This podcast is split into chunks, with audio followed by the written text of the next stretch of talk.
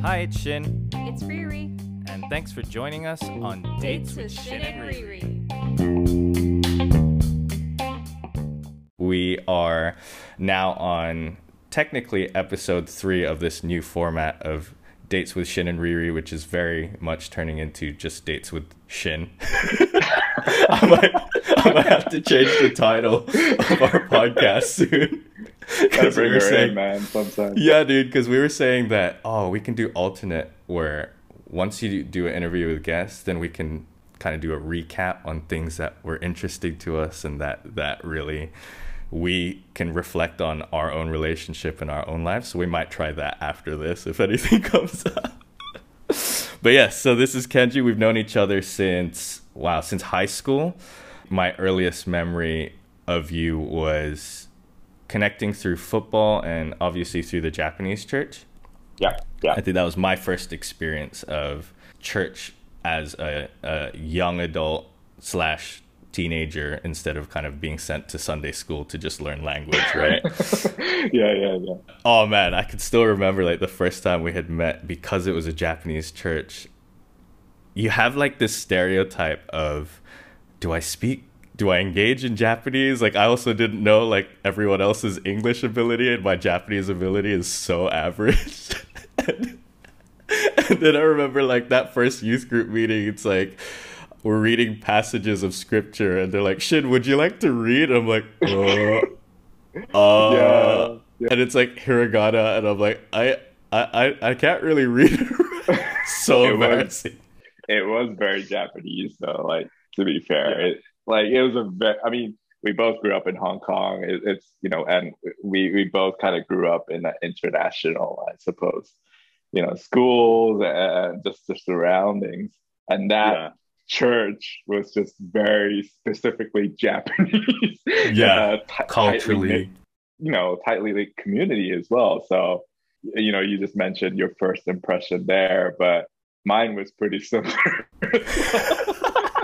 like uh, you know I, I i never went to like a japanese school in Yeah, Hong same. Kong, right same yeah so i didn't really know how people my age uh, would communicate in japanese like what's like is, is it the keigo like where it's a bit more formal or is it like Right. very casual that you see in mangas and anime Yeah.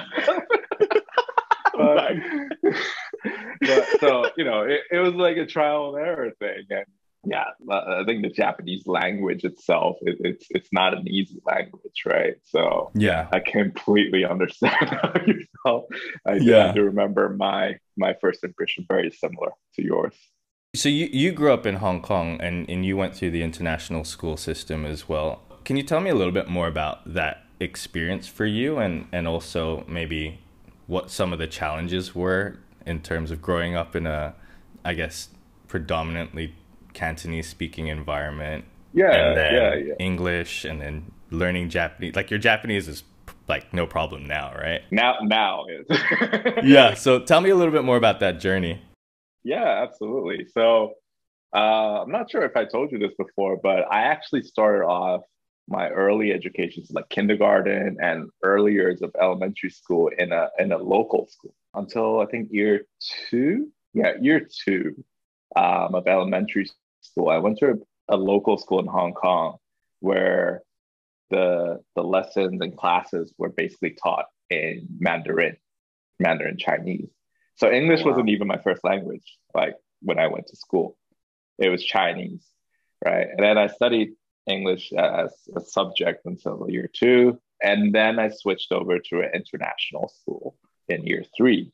So I remember that switch from Mm. year three and then and then making another transfer into into QBS, which was you know part of ESF where we both went to, and I think that was kind of the the turning point for me, like learning English, not just learning it, but actually using it as a communication tool, uh, as kind of the first language to use to communicate with friends and, and people around me. But it, it was kind of weird because like one step out of my home, I'll start speaking in English, but you'll hear Cantonese in the streets. But mm. once you come back home, I'm talking in, Japanese. I'm talking right. with my parents in Japanese, talking to my older brother in Japanese. So I had this all like mixture of languages in, in my brain. Yeah. Um, but eventually, like when I finished elementary school, I, I, think it just became a natural habit to switch languages depending on who I'm communicating with. Um, but my Japanese was pretty poor until, until until I came back to Japan for university. Um, it was yeah. still poor. Um, I somehow managed to get into a Japanese university, but but then because I didn't go to a Japanese school, learning you know the the grammar and you know how to write essays and all that in Japanese, I didn't learn the academic uh, mm. Japanese until my university days. So actually, the wow. real struggle when it came the real struggle actually came in my university days after I came back to Japan. So that's yeah. You, so uni uni days, everything was like taught and lessons were in Japanese. Everything was Japanese except for oh, obviously the English English modules. Yeah, yeah, yeah. Um, those modules like being taught by mostly Native American speakers um, mm. you know that that was easy going right because that, yeah. that was very similar to what i what i learned and studied back in high school and, and in hong kong basically but yeah. when everything switched to japanese so i might actually know the context like i remember um, there was a there was a module where we were going through william shakespeare you know mm. in, in one of the classes so i know the story i know the you know, I know how the story is being built and all that. But when that's being taught in Japanese, that was the real hurdle because yeah, I had to basically translate everything I knew into Japanese first to understand it and then get the output in Japanese as well. Oh, that's still me now. I have like a mini Google Translate in my brain that even when I speak to dad, I'm thinking in English and like having sort of a five second time lag to then translate what I'm trying to say or respond in Japanese. And sometimes I'm missing one or two words, like keywords. And it's ちょっと違うよ, so like I get told it's like uh it's like there's those words where you know like hashi and hashi. Yeah, yeah. Like the bridge and like yeah. chopsticks. Chopsticks that's probably one of my earliest memories of just like I'm saying it, dude. Like I'm saying it. Like, stop correcting me. I'm doing my best. it, it's hard, man. Like even now, I've been in Japan for how many years now? It's my 14th year, but I still oh, wow. get. I still it's been that, that long. Yeah, yeah, yeah. Four years in uni, and then I ended up staying in Japan for work as yeah. well. Um, I still get that brain freeze. Like I I hear the word and I process it in my mind, and I'm I'm trying to put it out into Japanese or English, vice versa. Yeah, it just kind of stops. I'm like, okay, I know how to say it in English, but I can't get the yeah. Japanese word out. You know, it, it's as if the Wi-Fi just kind of shut off right in the middle. so yeah, I, I, I still get that. You know, like the okay. the process kind of gets quicker, obviously with practice and being in that situation a lot yeah. more frequently, but I still get that pause, like like what right. you mentioned. I'm like, how do I say this in Japanese or English? So, so you mentioned that that after uni you decided to stay on for work. I mean, you're currently working in a in a tech company, doing some HR stuff. Yeah. And I feel like the way that you, you describe your role is very interesting. I would love to understand sort of what you're doing there a little bit more. Before you get into that, is that the same role that you jumped straight into and have been doing all this time? Because I remember you were also doing some work in Nike and yeah. yeah. So straight after uni, um, I was kind of the odd one out in, in the Japanese, uh, you know, fresh graduates because I always wanted to be in HR for some reason. Like I didn't want it to go into sales or marketing or digital marketing. The the you know, kind of the phase of the company. But I always mm. felt like I wanted to be in a position where I can support and empower other people to be successful. And so I always was interested in HR. And during my uni days, I had a chance to speak with some um, senior executives in the in the HR field from different companies, and, and that kind of inspired me to say, okay, let's give it a shot. That's the path I want to go. Um, initially, I started off in recruiting, uh, which is, I'll say, it's within HR, but recently I'm I'm starting to see a lot of companies kind of taking it in as a, as a complete separate function, recruiting and HR, uh, where instead of HR recruiting in, the middle of it. So uh, recruiting, you know, it, it was an interesting experience for me because it was basically a crash course in everything business. You know, you learn about you learn about people, um, which is by far the most important asset in any business, I suppose. So you learn about people, you'll learn about having a bit more of a sales mindset as well, because mm. you know you, you have let's say a target to to fill how many positions in certain time period, or you know you, you're in a mission to improve maybe the score of a feedback that you're receiving from the people that you're working with. You know, you always have a goal to achieve. So you you always have to kind of think strategically, like how am yeah. I going to reach that goal? What is the fastest way to get there, or what is the smartest way to get there? So you have to kind of think by yourself. You also have to learn the fact that you know you're you're you you'll eventually have to learn that you you'll need to be a team player as well.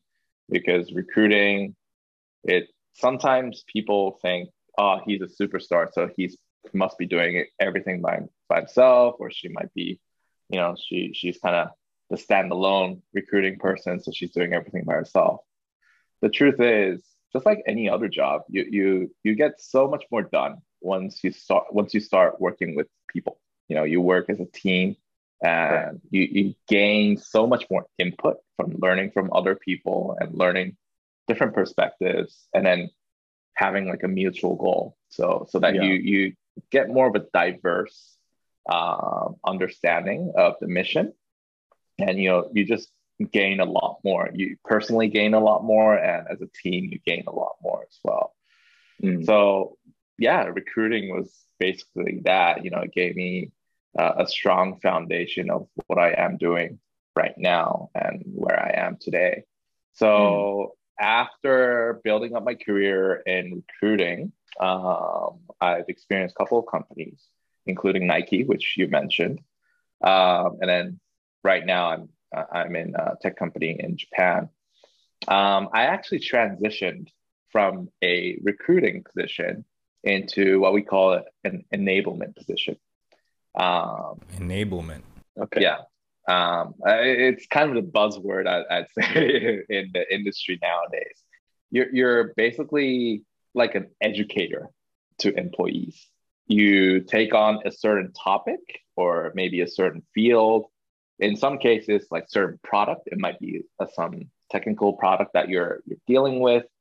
You're breaking down the details you're, so that you're empowering the people that who's listening to to what you speak so that they can learn about the details or they can gain more knowledge about that specific field and for me i transitioned into what we call equality enablement so in more of a common wording i would say di- uh, diversity equality equity and inclusion uh, that mm-hmm. might be a more of a common phrase that you'll hear. So yeah, it's it's a bit of a transition. I'm basically going from a recruiting, which was more of a sales goal driven um, position, into now I'm I'm into a role where I'm doing program management, project management, as well as um, as well as really diving deep into seeking what the business is actually wanting to learn. So right. I, I need to really you know obviously build the trust build the build the relationship with the, the stakeholders i'm working with mm. and really not just look at the surface level but really dive deep into see, okay, what might be the potential solution that we can offer by looking at ABC uh, of that mm. specific business. So I don't know. It, there's a lot of skills that I, I can definitely transfer from recruiting yeah. uh, from the early parts of my career. But there are also parts where I, I, I'm still in, in that learning curve where I'm kind of trying to figure out, okay, how do I communicate to certain certain people? How do I become a more of a compelling communicator uh, yeah. so that people can obviously work as a team and all that. So it's it's still a it's still a journey. It's it's still yeah. early onto the journey, so still trying to figure things out, I suppose. That makes sense though, because I feel like that's probably one of the most common myths. As you enter into the workforce, you, are transitioning from being a student and then you start working. There's this idea that you've already finished your studies. Maybe you don't need to learn anything anymore, but you never really stop learning, right? Like actually the real learning happens when you finish school. At least for me that's what I've found cuz Oh yeah. Oh, yeah. I look back to all the things that I used to stress about when it came to to schooling, grades, getting into another school and like Yeah. trying to select the right courses to to be best equipped and all that stuff, but even when we look back 10 years, 15 years and reflect on how much the world has changed in that time as well. Like I think some of our our jobs right now just wouldn't even be kind of a, a consideration. You wouldn't even aspire to do some of the work that we're doing today because it's just something that didn't exist. Um, absolutely, absolutely. You know, and then with the internet and and all these social media platforms becoming such a big tool um, especially for like I would say like small business owners and and things like that. Yeah. Then then people actually almost have a greater possibility to dream. Mm. And mm. something that's helped me recently is to put into perspective the opportunities that we've had and try and make sense of the stories of sort of like our parents' generation and beyond who would share stories of of this idea of perseverance, hard work, and commitment to an organization. And yeah. oftentimes those conversations will have a hint of judgment towards how soft we are and how yeah. quickly we're willing to give up and move on to like a different opportunity because that's true. Uh, that's true. Something is not right, or the salary is not enough, or you know, like what you were promised in the role wasn't exactly what it was going to be. Um, I guess what in your role, or even just in your experience so far, it sounds like you do have to do a lot of relationship management both ways, both internally and with your clients. So, what are some some key things that you you feel like you're looking out for, and what are things that are off putting? Yeah, yeah. Just for for my own learning as well. No, great question. Great question. I think so. I think I look for two points um, in most cases, and I think that can be transferable to to any any cases, I suppose, in any industries or any positions. One is the fact that you you need to make sure that the other person is is feeling that they're being heard, right? Is so that you're actually listening to actually learn from them instead of just listening just for the sake of it. Um, because, man, like I, I talk with people like all the time, right? In my work, in any anything. I even talk to my sons who are like four year old, and I'm forced to kind of listen. case. um, but I think because people are um, always looking to to being connected in digital and, and everything. I think people value when people show up and they're present to listen to you. People actually like really value that. You know, people mm. actually appreciate the fact that you're listening. So not really something that I look, you know, look for in that other person, but something that I always tend to do is to make sure that I'm showing up, I'm being present to to kind of make sure that they feel comfortable and they feel they feel like they can share maybe something that they feel vulnerable about, or they, mm. they they're open enough to share their their their worries or anything like that. Um, and I think that's thing that's been missing, I, I, suppose, when we are moving into a very digital world, right? We're, we're talking right. about being connected all the time. You're basically one text away from, or one message away um, to, to really reach out to people. But mm. how often do you actually engage in a conversation? How often right. do you actually, like, not even look at your phone, sit and listen to them? Um, and I think that's the same thing in business and outside of business as well. Um, that's mm. the type of thing that I always make sure that I'm conscious about. I'm making that conscious decision. Um, it's not like I can do it perfectly. I definitely don't.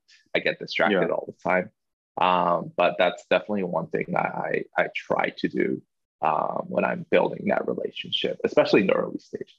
The second point I usually think about is to really how can I how can I really stir up the curiosity in that person because I love that. I'm yeah because what you want to have is like an open dialogue, right? You you want to have an open conversation with the other person, making sure that they're not really just talking things on surface level, which happens yeah. a lot I, I, suppose, uh, in, yeah. in the society these days. I feel like we even struggle with that right now. Like, yeah, yeah. just just being able to have that face to face surface level conversation is already such a struggle for a lot of us. It is. It is. You, you say one thing and you do one thing. And when people see you not following up on your act, like with your words and actions, mm. you, you, immediately lose that trust, right? You immediately mm. lose that accountability as well. So, going back to the curiosity part, you, you want to make sure that you're having a conversation not to keep you interested or excited, but making sure that the other person is getting interested and excited. Um, mm. Like conversation has to be a two way thing, right? It can't be a one way. Um, yeah. You, you need to make sure that you're creating that conversation to make sure that the other person's feeling valued, one, by listening, and two, making sure that you know you're, you're asking them appropriate questions to, yeah. to for that person to be excited about, to be to be, you know, to basically have a smile on their face when they're answering that yeah. question.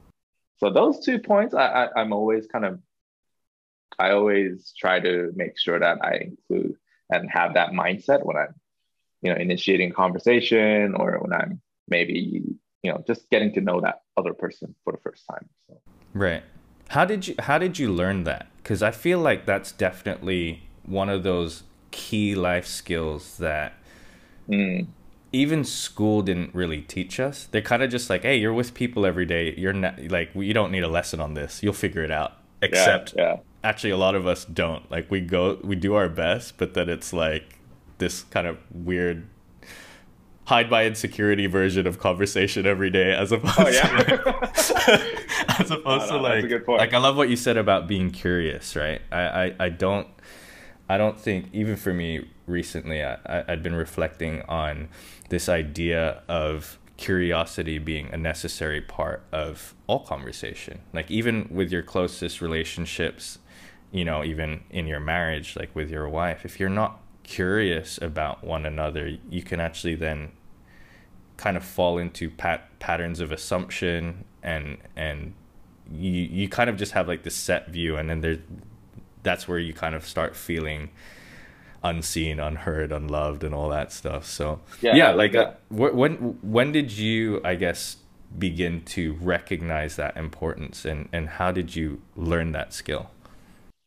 Um, I definitely learned at the beginning of my career. Um, at, I'll say the first company that I worked with um, really allowed me to to kind of learn in that area. So I in my first company, I basically joined that firm as the first new grad of the company, right? Oh wow! So I was yeah. So Big in deal. Japan, in yeah, in Japan, usually companies would hire uh, quite a large group of new grads uh, every year. So you, mm. you'll have maybe like forty to fifty um, people coming joining on the same date. So you kind of have that um, community so that you can ask things and you know you don't you feel like you're you're not by yourself um, mm. in, in a, I would say a typical company. But for me, I didn't have that community around me. I was like the I was a rookie, right? And yeah.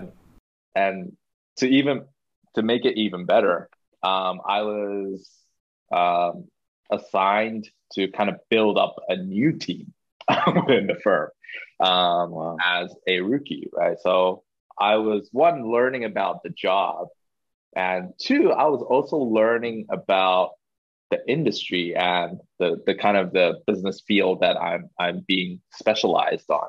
So mm. those two things I had to just basically learn, right? I had to constantly ask questions. And so that comes to the second point. Um, how did I overcome? I asked questions. And two, I open up to the fact that I didn't know. right. Um, yeah. Like you're willing to admit. Yeah. This was a actually an advice that I've learned from my first manager that I, I value to this day. Um, so in the beginning, I basically didn't know anyone. I didn't have any business contacts in Japan. Mm. So what he said was like, go through the database of candidates. And what you'd want to do is instead of pitching something uh, from my side, so the fake it till you make it attitude, right? Instead, mm. invite them in for a conversation and just be open to the fact that you're actually new to the job and ask them questions mm. because so that you can actually learn from them about yeah. the best practices of that specific industry or field and you know people like to talk and people like to be trusted um, mm. so you basically stir up the curiosity within yourself to learn from the candidates where in a very typical situation you're as a as a recruiter you're supposed to be the one kind of giving information to the candidates you're supposed to be mm the one offering service to the candidates right. but back then because i was on that learning curve i you know my manager kind of gave me that advice and um, and i took that. And that really helped me a lot because it allowed me to to think that there are no stupid questions. When you're That's so important. Like when you're being curious like when you're being genuinely curious not to not to you know not to ask them silly questions but um, you're asking questions because you want to know. Right not just filling filling silence not filling space for just yeah yeah. That makes so sense. that really built my mindset, I, I mm. think. Like being able to ask questions um, when I have them, right? Yeah. Um, and I think that has basically been the foundation of of who I am today. Being able to ask questions, being able to say, "Hey, I actually never heard of this phrase that you just mentioned. Could you kind of give me a bit more of a detailed breakdown?" Or mm. or you know i love that idea and how did you how did you learn that exactly what you're doing right now um, right. you know you're asking questions to kind of dig into the dig in and learn yeah. from them yeah. so yeah just having that mindset um, of the fact that there are no stupid questions right and personally speaking i'm not the type of person who would say fake it till you make it Right. Uh, That's not good advice in your mind. That personally, I mean, it, it's good it, when you're maybe like like I am, right? I transitioned into a new role where I'm still in a learning curve, hmm. but mm. you want to make sure that you're asking questions. You, you don't want to just kind of crawl up in your shell and, and try to figure everything out and and just just freestyle everything. That that's completely different from asking questions to a team member or someone who might have the knowledge or who might have the answer to your questions. It's just yeah. so much quicker you know? It's just quicker to learn from them.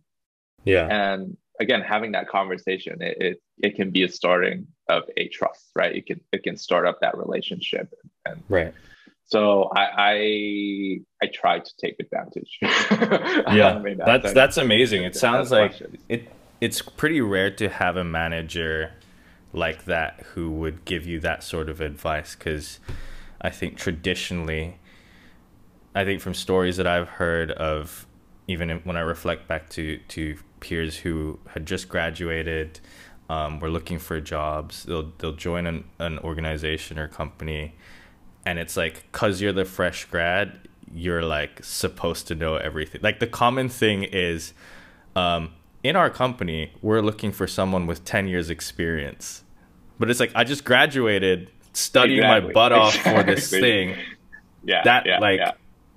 literally is not possible for me. You're setting me up to fail in that regard, and then you come and say, "Oh, this fresh grad has no experience," and then so then they're missing the the element of guidance, um, kind of like that aspect of having that manager to go, "Hey." That advice that you've heard of fake it till you make it I think gets misconstrued as I gotta know everything. Yeah. Like yeah. maybe there needs to be a different sort of phrase that you're like an actual realization. Fake it doesn't mean don't be, don't lie. like yeah, don't yeah, yeah, like, absolutely. Oh yeah, no, I know exactly. and I, think, I have no idea. like we we grew up in a world where you're you're told to fill in the blanks, even if when you don't know it. Just take a wild guess, right? Hmm. um, mm. and, and, you're being valued to know it all instead of like you're, you're not we're not being educated in a way where you get a point for every questions you ask instead mm. you're basically um, getting points for every answers you get right yeah so we i think the way our brains are wired it, i think we live in that constant fear of what if i don't know this mm. What if I'm not able to answer this question? What if I'm not able to offer this service because I feel like I lack that knowledge or experience? Um, yeah. But the fact is, everyone starts off with no experience. Like yeah. those those senior leaders that you look up to, those people that you're working with, um, or anyone that you're looking up to you know they they all have their day one right? Yeah. So yeah you, you have to make sure that you you understand that and you're on this journey right? You, yeah. you, just because you can't answer that question in your day two or day three doesn't mean that you're a failure. It's yeah. just that the fact is yeah someone's ahead of the race sure but it's not a win or lose thing. Yeah. Um, there's yeah. always something to to be learned along the way. And i feel like having sort of those those examples of people that you either look up to or that you see are in those sort of top positions having those guys really continue to share hey i had a day one too and this is what it looked like would probably allow for just a lot more safety in in the culture of uh, a company or or even that I, re- I feel like that also applies to even sort of mentorship schooling things like that Absolutely. relationships just like you know when like you hear stories and, and i don't know what it was like for you growing up but i think a common theme is we'll all have had some sort of experience where maybe our parents were having a bad day and it felt like high stakes if you didn't have the right answer or if you you know like you said the wrong thing because culturally it's it's rude you know like i think that's a that's a common fear that i have. It's like when i'm interacting with like really japanese japanese like oh yeah. full on people i'm just like oh man like like what are some sort of cultural things that I'm ignorant about because I grew up in Hong Kong um, and I don't have fully down like these things like start creeping in it's just like wait dude like that's if if there's safety there then it doesn't matter right? Yeah. Like, yeah. Yeah. because you're just bringing your full self forward to then engage in the conversation. Absolutely. Absolutely. Yeah I love what you were saying about curiosity earlier. Are there sort of things in your life um, at the moment that have piqued your curiosity in terms of just life? You know, you're you're you're now married, you have two kids. Most of life now is Japan life, other than the occasional trip back to Hong Kong. yeah, yeah. I think just really, I know this sounds a bit cliche, but being in that marriage and being in that family, I've learned two things. One thing is that I need to make sure I'm bringing my whole self and being present to the family members. That's mm. one thing. But at the same time, I need to be present to myself as well, to be as an individual, to really take time for myself, not just for mm. the family. What does that look like for you, being present for yourself? Um, luckily, you know, my wife has been really understanding, allowing me to like go to gyms and just really spend some time for myself. Um, any activity that will allow you to really focus on how you're doing, like it could be mm. physically or it could be mentally, how you're doing. Um, that's been a treat for me. Um, mm. It could be it could be just 30 minutes a day. It could be it could be an hour a day, depending on how your daily daily schedule looks like.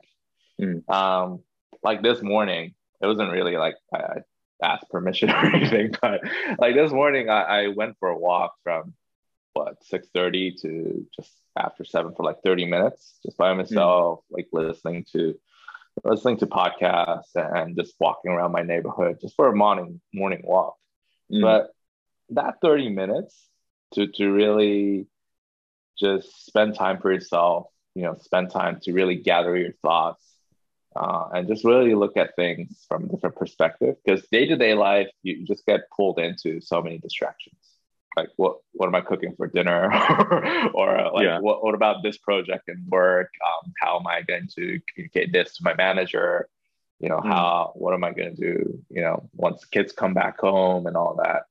Um, yeah, you you you get pulled into like a firefighter mode where you need to make sure you're you're getting all the tasks done and all that.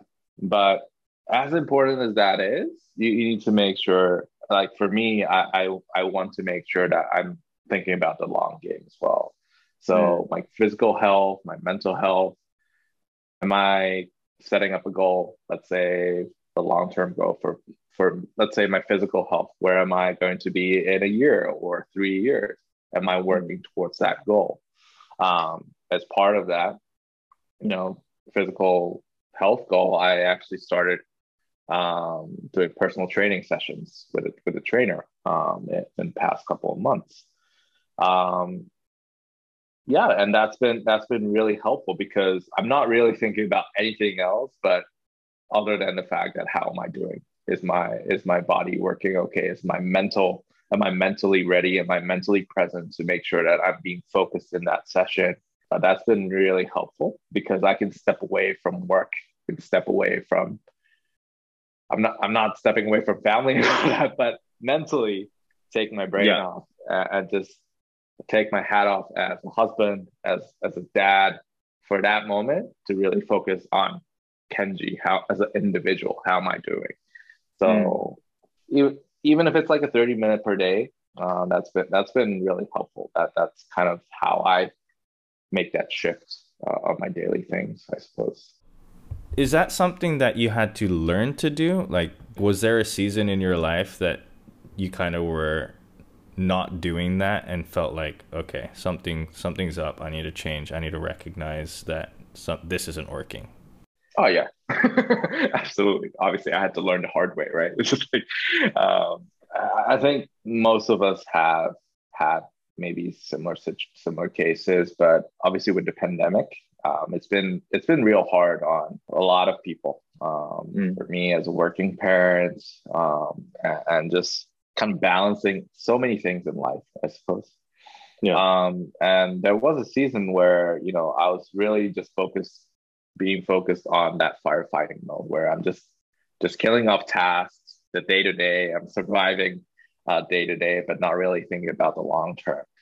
And that really took a toll on my uh, on my mental health. Um, yeah. Just one day, it just it, it just became overwhelming. Like it, I just I was kind of forced to take a step away, to take a take a afternoon off or or morning or like a day off because I wasn't I wasn't physically sick or anything, but I was mentally I was just exhausted mm. because I wasn't able to process my emotions, my my my feelings. And to be honest, I think that was also the season where I was just really away from my faith as well. Um, I, I, was I, I felt distant because I wasn't really focusing on my personal well being. And then after two three months, it was just too much. Like I emotionally, like it it showed up on my physical aspect as well. It's like it's too much. I can't take it anymore. And uh, and I was I, I, had to shut down the computer. I, sh- I had to shut down my my work laptop and just take a day off and just really just really focus on how I'm doing and, mm. and take take a deep breath, um, even for five minutes. Like I, I yeah. need to shut shut down everything. I need to, I need to kind of force myself, drag myself to to my balcony or somewhere where mm. I can have a space of myself for myself. Right. So yeah, had to learn the hard way for sure in the past. Yeah. I'll, I'll say maybe past year or two. How do you even begin to have those types of conversations with yourself and I think even more importantly, like I'm really jealous of girls in this this area because I feel like just the way that maybe like women are wired, they just naturally have this skill set of hey, let me share with you, you share with me, let's process emotions, let's do that and and even for me just reflecting back on life so far, it's like I feel like I only had permission to begin doing that within like the last 5 to 10 years. And even now it's still it's still difficult. I think the only person i can really go like unapologetically just like hey this is all my stuff is with my wife as well. I mean even with your close friends like who are guys it's not as straightforward sometimes to just go like yo i'm struggling. Like this is this is oh yeah. like yeah. do you have sort of a group of friends or or, or I mean, obviously you have your wife to process with, but I'm also curious about the way maybe even mental health conversations are happening or not happening in a culture like Japan where everything is like, oh, you know, we don't inconvenience other people. We don't, sac- you know, everything yeah, is yeah. about sacrifice. It's like pain. I feel nothing. Like, just what do you mean? It's fine. Yeah, yeah. I completely understand. Um, for me, I, have been very fortunate um, where I do have a group of friends um, outside of family who I can just really go to and say, hey, I'm, I'm just not having it right now. I'm just going through a rough season and I just wanted to kind of share my share what I'm going through. But I think this is what I see, right? I'm I'm not sure if I'm 100% correct, but in Japan, I there's one word that I, I use or one phrase that I use. There's like a love hate relationship around this, but shoganai. Shoganai. Yeah, shoganai. Like that's that's such a in a way very convenient phrase in Japanese where it's like ah it is what it is you know it, it's right right in English but you know that phrase kind of gives you off the vibe where it's like yeah well there's nothing you can do about it. So you just kind of move on. And sometimes it is, you know, sometimes it's a convenient word. That's why there's a love hate relationship. It's a convenient word. But I think when it's being misused, like when you are talking about someone's emotions or someone's feelings, and if you use shoganai, it, it it's usually a sign where you're just not having your health as a top priority even if it's mental health, right? Mm. You know, you're, you know, you, uh, you know, you, you, I'm actually, you know, feeling depressed. I'm actually feeling a bit of anxiety coming up. I'm, I'm having this, I'm having that. Ah, oh, so there, man. Ah, oh, your work is stuff. Ah, just しょうがないね. Mm. you know, ah, oh, your work is stuff. Ah, there's nothing you can do about it. You know, that uh, is that usually coming from a friend, the shoganai, or is that an internal self shoganai? I think it's both. I think it's both. Okay. Yeah. So it's like you're reiterating like oh, that's actually what everyone else also thinks. Oh, sh- oh, yeah, okay, yeah, cool. Yeah, so we we no, we, I, this is just me then. We can't talk about it like Exactly. I think uh, we, we like Japanese people I feel like opening up about yourself and being vulnerable and all that. It's we're, we're seeing uh, I think uh, this whole new generation where people are are actually okay to share how they're feeling. But mm. the fact is, I think there's still that stigma around the fact that you're you're you know when you're when you're sharing, a lot of people will be like, "Oh, you're sharing too much." a lot of people would say that reaction, and then that would, you know, what if you maybe you trust someone enough where you're, you're able to share how you're feeling but if that person just says ah you know shoganai or you're sharing too much or, or show some sort of negative reaction that would just pull you back even more from mm. Being able to share right? You you you had that courage a moment ago by sharing but mm. having that negative reaction would push you back so that you feel like you might feel a bit more of loneliness going on in your life. You might feel like oh you know you know I, I, was maybe overreacting. But that's not the case in most in most situations. You're not overreacting the mm. the emotions the feelings that you're you're experiencing is real you know it's it's raw it's real and it kind of goes back to the listening part as well right you're you're not I learned this from being in a marriage, but you're you're not listening. Sometimes you're not listening just to give advice. You're sometimes you're listening to listen to listen and learn. Yeah. There is such right? thing, guys. Like you, you don't actually have to fix anything. exactly. You're, you're, you're not providing solutions, but the fact that you're being present, I think that gives the safety net, right, mm-hmm. to that person sharing.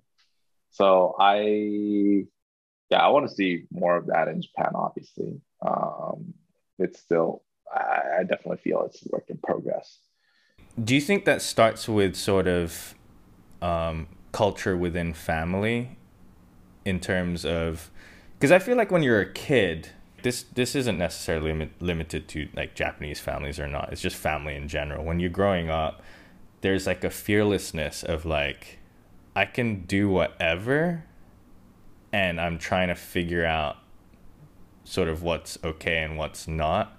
But you also are starting to learn that there there's like this whole spectrum of emotions and feelings that we have to quote unquote control depending on the situation. So you like you can't just be like, oh, I'm overly excited, and you're in public like, ah, like even though that's internally you're you're probably like you have those minions inside of you, like yeah, yeah, like I still have that. I think my minions come out every now and then. I'm just like unapologetically like super hyper, but yeah, yeah, yeah, yeah. But you know, like that's the happy. But when you're sad and and and frustrated and angry, and you're met with shoganai or don't like don't be angry don't be sad like you're just told like just don't cry like i feel like that is the the biggest unintentional trainer of boys who then grow up into men who are still believing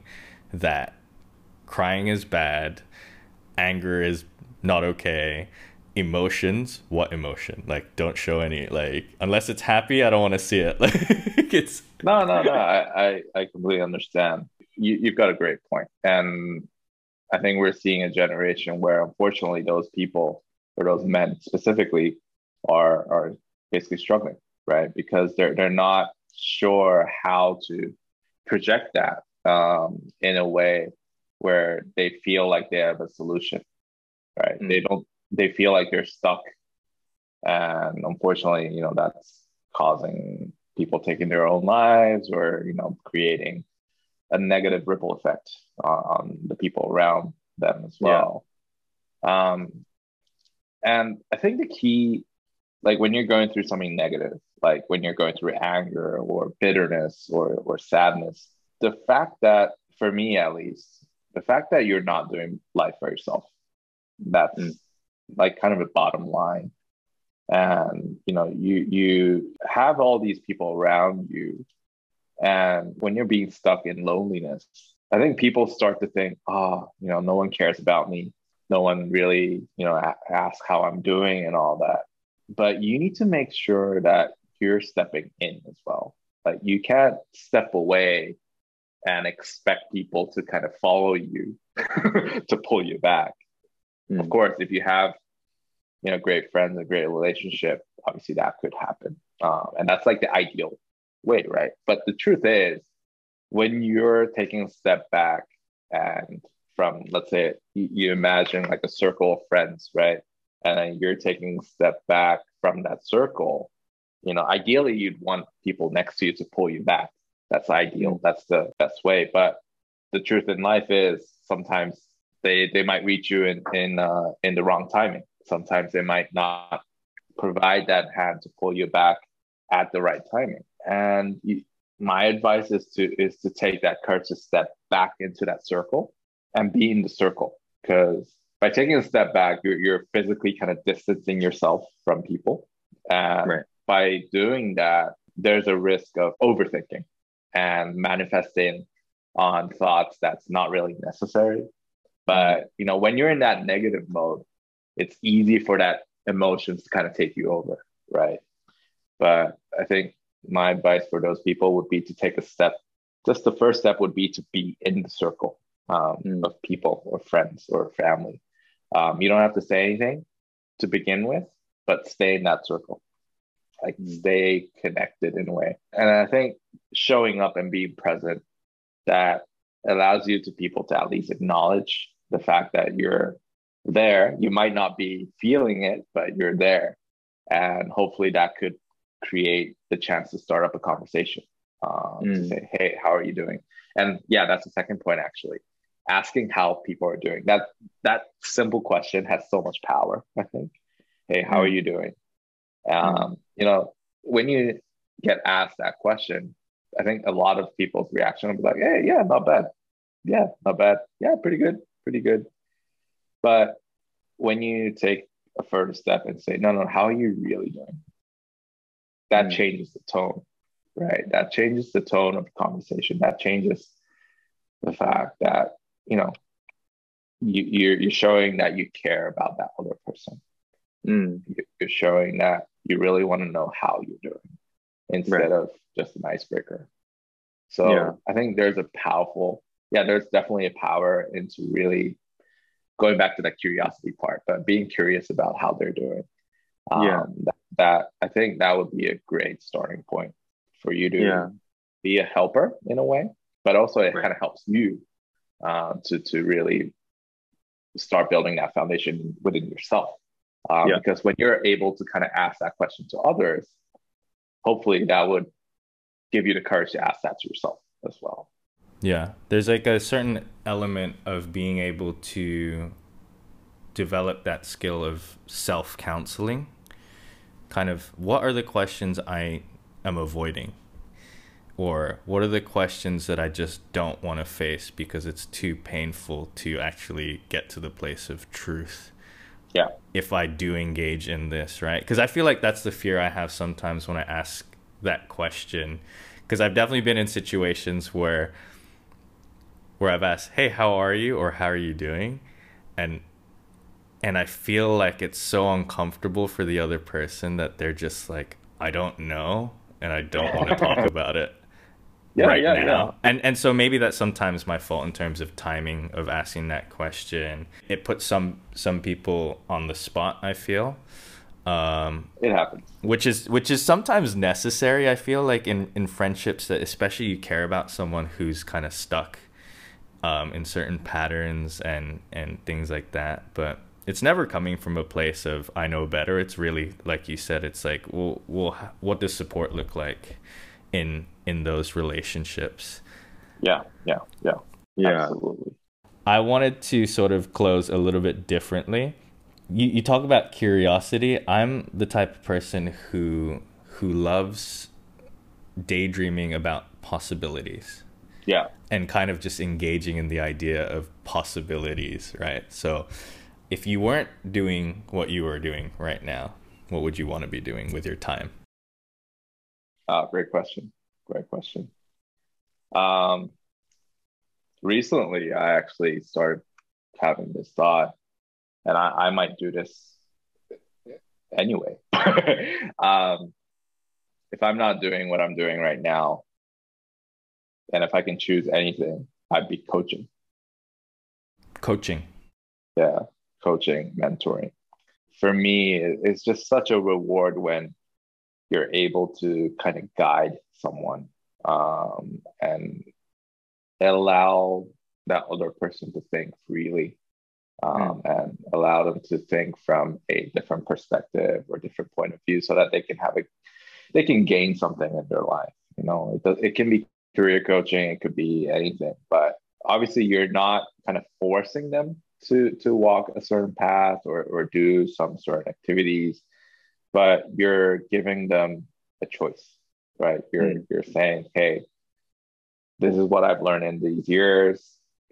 These could apply to you. If you want to give it a shot why don't you take a why don't you take a look and think about it? Mm. um, instead of you should do this. You should do that. Um, because yeah. Kind of kind of similar to what I, I was sharing before but by helping others you're also learning right? Mm.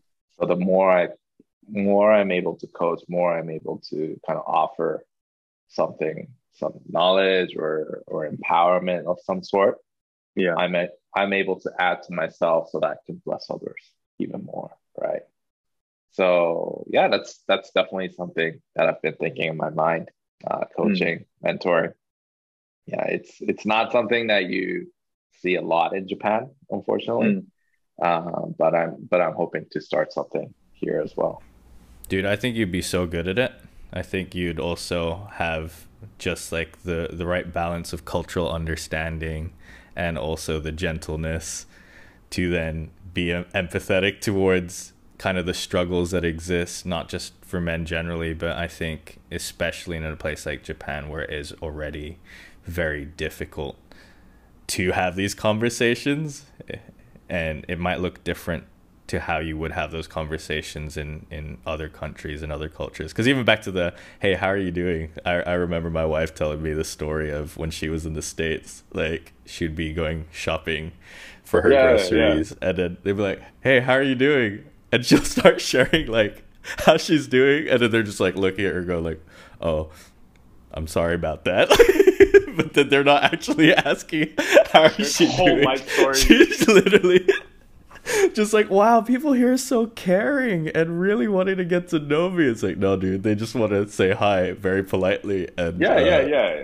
Like eh, eh, like hi how are you is such a common phrase that we use just just to, yeah. just to break the ice right but yeah. when you're when you're putting that question into like a really you know a relationship where you want to invest on it just mm. becomes such a powerful tool and uh, mm yeah, like even being a coach, it, it, doesn't mean that you know everything. It's it's a journey, right? Yeah. So that that's the part I, I would love to be on as well in the future. If you had a chance to meet your 18 year old self, what would you be telling him? Like an advice, life advice. Advice or just something that he needed to hear then I'll say two things. One is to run your own race.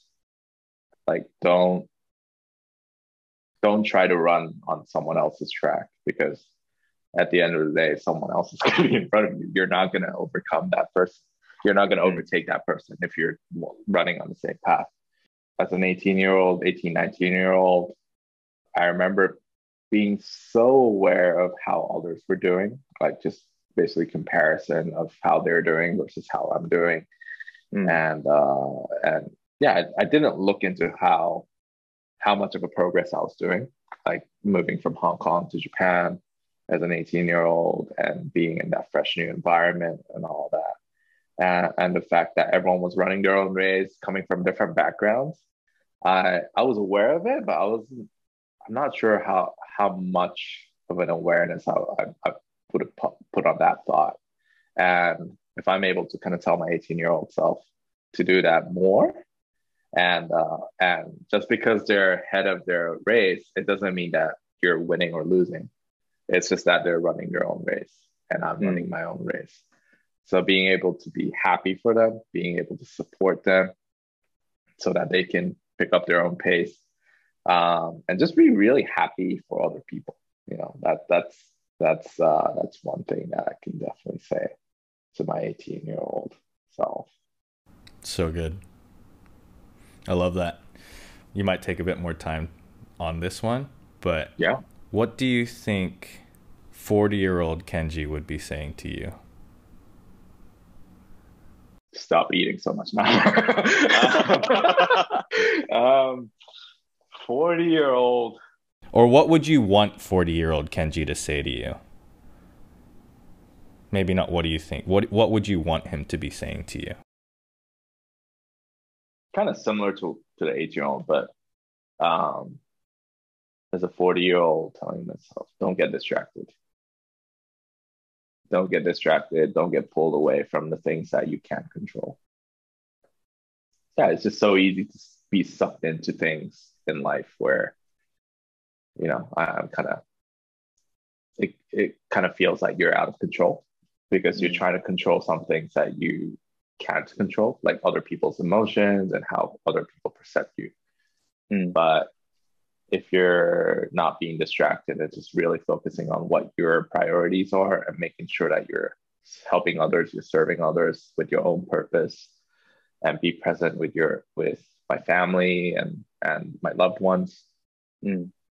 That's all I can ask for, you know. Um, and and another thing I would say would be to cherish each moment because, like, I have two boys, um, a four year old and a one year old, but they're growing up so fast. Like, I can see. Yeah. Like, yeah. you, you met my older one uh, when he was still toddler, a year old. Yeah, one year, year old. Yeah. And now he's a, a grown up boy uh, as a going to soccer practice and all that. Yeah, yeah. It, it's you know it just gives me so much joy to see the boys doing so well and growing up. Mm. But the fact is, each day goes by so quick, yeah. and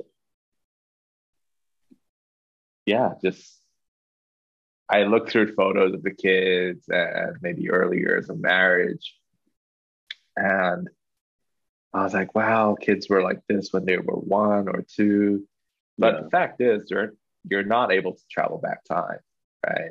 You're, you're the only emotions I should have is the gratitude and, you know thankfulness to the fact that they've been, they've been growing up so healthily and you know to, to the boys that they are right now and so yeah when i'm 40 obviously the boys will grow up a bit more and our mm. marriage will be a bit more in a longer uh, in the longer years as well. But mm. yeah, just cherishing each moment and, and, just really enjoying each moment. Um, yeah, not focusing on the past, but making sure that I'm focusing on the present and the future. That's uh, yeah, that's what I hope the 40 year old me would tell me, and mm. uh, that's where I'd want to be as well. That's so good, bro, dude. I've I've really enjoyed our conversation. I have so much more I want to talk to you about, but maybe we'll we'll I don't know. It doesn't have to be another podcast, but we'll we'll we'll make time to catch up. I'd love to Absolutely. hear your thoughts on what you've been learning about parenting, marriage, and you know, and to to say that you can't go back in time. Good thing Saori has her uh, YouTube channel. Then you can actually yes. revisit. you can revisit all the the trips and things like that. I feel like that's kind of the unspoken potential use of not even use, like like a good enough reason to start a YouTube channel is to then yeah finalize your memories. Like I realize that even I think everyone who's filming stuff on their iPhones and stuff like that, it's like you don't need to be like a YouTuber per se, but to just like consolidate your memories and be able to look back and go, "Oh, that was great! Like that was a great time. We've we've grown so much since then." I think it's like it's like another format of the picture books, right? Or the albums that you have of pictures yeah. that you printed out. You know, those things doesn't even exist nowadays. But, yeah, the value of like being considerate about the photo you're taking because it costs three dollars to print each photo. like and now you're like, it just comes out. Yeah, I agree. I agree. And yeah, it just gives like when you look through the photos and, and the videos, you, you're not only just going through the the memories, but you're go- also going through that emotions that you felt at that time Mm. as well, right? So yeah, I I I, I obviously am a huge fan of, of YouTube and like the digital albums as well. Yeah, it's been it's been great to be able to kind of talk uh, and just just really share what I've I've been through personally. Um, if that becomes an any sort of addition to someone else's lives, awesome. That that would be that would be perfect. Can't ask for anything else more. Thanks, bro. Thanks for your time. If uh, people want to connect with you, uh, what's the best way to connect with you and, and see what you're up to as well? Ask them to send a fax of handwritten notes. Yeah, yeah. We only take letters here. nah, Instagram is fine. I think that's the Yeah. easiest way to. Yeah. Cool.